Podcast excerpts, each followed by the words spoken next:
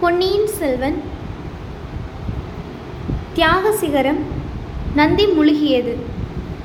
படகு கால்வாயில் போய்க் கொண்டிருந்த போது இளவரசர் நிமிஷத்துக்கு நிமிஷம் கால்வாயின் நீர்மட்டம் அதிகமாகிக் கொண்டிருப்பதை கவனித்தார். படகு தத்தளித்துக் கொண்டிருந்தது. முருகையன் அதை செலுத்துவதற்கு வெகு பாடுபட்டு கொண்டிருந்தான். புயலின் வேகமும் வினாடிக்கு வினாடி அதிகமாகிக் கொண்டிருந்தது. இருபுறமும் மரங்கள் சடசடவென்று முறிந்து விழுந்து கொண்டிருந்தன. நந்தி மண்டபத்தை நெருங்கி படகு வந்தது. இளவரசர் அந்த மண்டபத்தை பார்த்தார். நந்தியின் தலைக்கு மேலே தண்ணீர் வந்திருந்தது. இதிலிருந்து நீர்மட்டம் எவ்வளவு உயர்ந்திருந்தது என்று நன்கு தெரிய வந்தது. முருகையா படகை சிறிது நிறுத்து என்று இளவரசர் கூறினார். முருகையன் படகை நிறுத்தினான். ஆனால் அதன் ஆட்டத்தை நிறுத்த முடியவில்லை. இளவரசர் படகிலிருந்து தாவி குதித்து நன் நந்தி மண்டபத்தில் இறங்கினார். பின்னர் அதன் அருகில் விழுந்திருந்த ஒரு மரத்தை பிடித்துக்கொண்டு மண்டபத்தின் மேல் சிகரத்தின் மீது ஏறினார். அங்கே இருந்து சுற்றும் முற்றும் பார்த்தார். கால்வாய்க்கு கீழ்ப்புறமும் முழுதும் ஒரே ஜலப்பிரளயமாக இருந்தது. தென்னந்தோப்பில் பாதி மரங்களுக்கு மேல் அதற்குள் விழுந்து விட்டிருந்தன.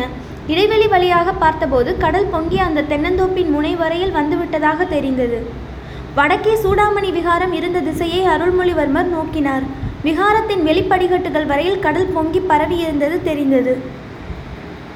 பொன்னியின் செல்வருடைய மனத்தில் அப்போது ஓர் எண்ணம் உதயமாயிற்று. அது அவருடைய உடல் முழுதும் சிலிர்க்கும்படி செய்தது. முருகையா படகை திருப்பிக் கொண்டு போ விகாரத்தை நோக்கி விடு என்று இள என்றார் இளவரசர்.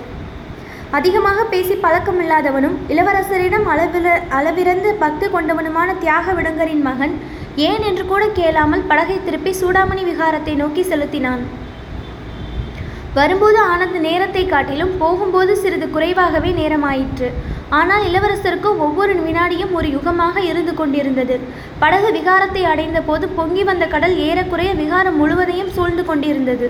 நீர்மட்டம் மேலே ஏறிக்கொண்டும் இருந்தது. ஈழ நாட்டில் உள்ள விகாரங்களைப் போல் நாகைப்பட்டின சூடாமணி விகாரம் அக்காலத்தில் அவ்வளவு கம்பீரமாகவோ உயரமாகவோ அமைந்திருக்கவில்லை. இன்னும் கொஞ்சம் தண்ணீர் மேலே ஏறினால் விகாரத்தின் மண்டப சிகரம் கூட மூழ்கிவிடும் என்ற நிலைமை ஏற்பட்டிருந்தது. இளவரசர் படகிலிருந்து தாவி தண்ணீரில் முழுகாமல் இருந்த ஒரு மண்டபத்தின் மேல் தளத்தில் குதித்தார். அங்குமிங்கும் பரபரப்புடன் ஓடினார். விகாரத்தின் அடித்தளத்துக்கு அவர் போகாமல் மேல் மாடங்களில் ஒவ்வொரு பகுதியாக தேடிக்கொண்டு வந்தார். மேல் மாடங்களிலேயே சில இடங்களில் மார்பளவு தண்ணீரில் அவர் புகுந்து செல்ல வேண்டியதாய் இருந்தது. மேலும் மேலும் ஏமாற்றம் ஏற்பட்டு கொண்டிருந்தது.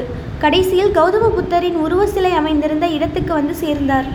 அந்த சிலையின் மார்பு அளவுக்கு தண்ணீர் ஏறி இருந்தது அங்கே இளவரசர் நின்று சுற்றும் முற்றும் பார்த்தார். தண்ணீரில் குனிந்தும் பார்த்தார். அவருடைய வாயிலிருந்து எழுந்த மகிழ்ச்சியும் வியப்பும் கலந்த ஆஹா ஒளி அவர் தேடி வந்ததை அடைந்து விட்டார் என்பதற்கு அறிகுறியாக இருந்தது. ஆம் புத்தர் சிலையின் அடியில் தண்ணீருக்குள்ளே பகவானுடைய பத்மசரணங்கள் இரண்டையும் இறுக கட்டிக்கொண்டு ஆச்சாரிய பிக்ஷு உட்கார்ந்து கொண்டிருந்தார். பொன்னியின் செல்வர் தண்ணீரில் மூழ்கி பிக்ஷுவின் கரங்கள் இரண்டையும் சிலையிலிருந்து பலவந்தமாக விடுவித்துவிட்டு அவரை தூக்கி எடுத்தார். தண்ணீருக்குள்ளே பிக்ஷுவை தூக்குவது லேசாக இருந்தது. தண்ணீருக்கு வெளியே வந்த பிறகு அவ்வளவு லேசாக இல்லை. ஆஜானுபாகவும் நல்ல பலிஷ்டருமான அந்த பிக்ஷுவின் உடல் கணம் இளவரசரை திணற செய்தது. முருகையா முருகையா என்று குரல் கொடுத்தார். இதோ வந்தேன் என்று சொல்லிக்கொண்டே முருகையன் படகை கொண்டு வந்தான். பொன்னியின் செல்வர் ஆச்சாரிய பிக்ஷுவை தூக்கி கொண்டு படகை நோக்கி விரைந்து சென்றார். அவருடைய கால்கள் தடுமாறின.